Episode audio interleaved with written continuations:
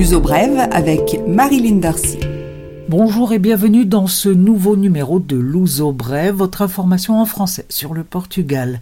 Alors que nous entrons dans la période de Noël, cette information sur la pauvreté au Portugal. Il y a toujours 2 200 000 personnes au seuil de pauvreté. Un léger recul par rapport aux années précédentes, mais un chiffre important ramené à une population totale de 10 millions de personnes. L'amélioration se trouve du côté des jeunes et des seniors. En revanche, le risque de franchir la ligne de la pauvreté augmente chez les personnes qui ont un travail. Ce risque est passé en 2018 de 45,7% à 47,5%. En 2018, le seuil de pauvreté était fixé à 6 014 euros de revenus nets annuels, 501 euros par mois. Le Portugal a baissé le prix de son électricité au début de 2018, la seconde baisse la plus importante en Europe. Mais cela n'empêche pas de placer le pays en huitième position en ce qui concerne le prix élevé de l'électricité en Europe. Cela place le Portugal plutôt dans le clan de l'Allemagne, du Danemark et de la Belgique, en tête des pays les plus chers question électricité. Pour le gaz, c'est pire, le Portugal est en cinquième des pays les plus chers. Lisbonne va poursuivre les réaménagements des berges du Tage. Le projet vient d'être publiquement présenté par le maire Fernando Medina. La zone concernée s'étend de la place Terreiro do Passo ou place du commerce à Cage do Sodré, dénommée Front Riverain Central. Zone de loisirs, centre de recherche, développement du tourisme fluvial et maritime. Le projet est ambitieux et représente un investissement de 300 millions d'euros supporté par le public et le privé. La récupération des berges du Tage s'inscrit dans un ensemble plus vaste, avec vers l'ouest le projet Ocean Campus et à l'ouest, en direction du Parc des Nations, le projet au niveau de Marvilla. La page des entreprises. Les 96 entreprises du secteur contact service ou centre d'appel représentent un chiffre d'affaires de 600 millions d'euros réalisé en 2018, soit une progression d'un peu plus de 10% par rapport à 2017. Le secteur est concentré entre les mains de 12 grandes entreprises et de 12 moyennes alors qu'il existe 54 micro-entreprises du secteur. Les cinq plus vieilles sociétés du secteur réalisent 61% de ce chiffre d'affaires principale concentration de l'activité, Lisbonne bien sûr, où se trouvent 91% des employés.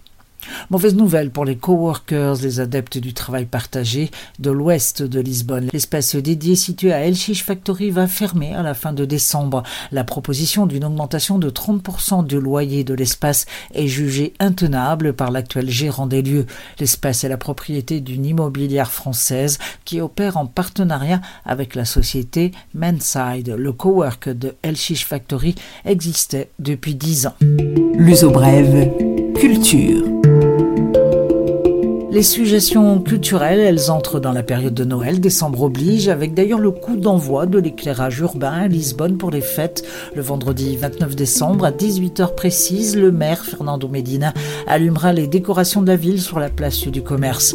Le désormais traditionnel grand sapin de 30 mètres et les 2 millions de lampes LED de l'éclairage festif s'allumeront en même temps. Un cortège de Noël partira de la place du commerce en direction du Rossio et rejoindra la place Ce sont les rues et les places les plus décorées du centre de la ville.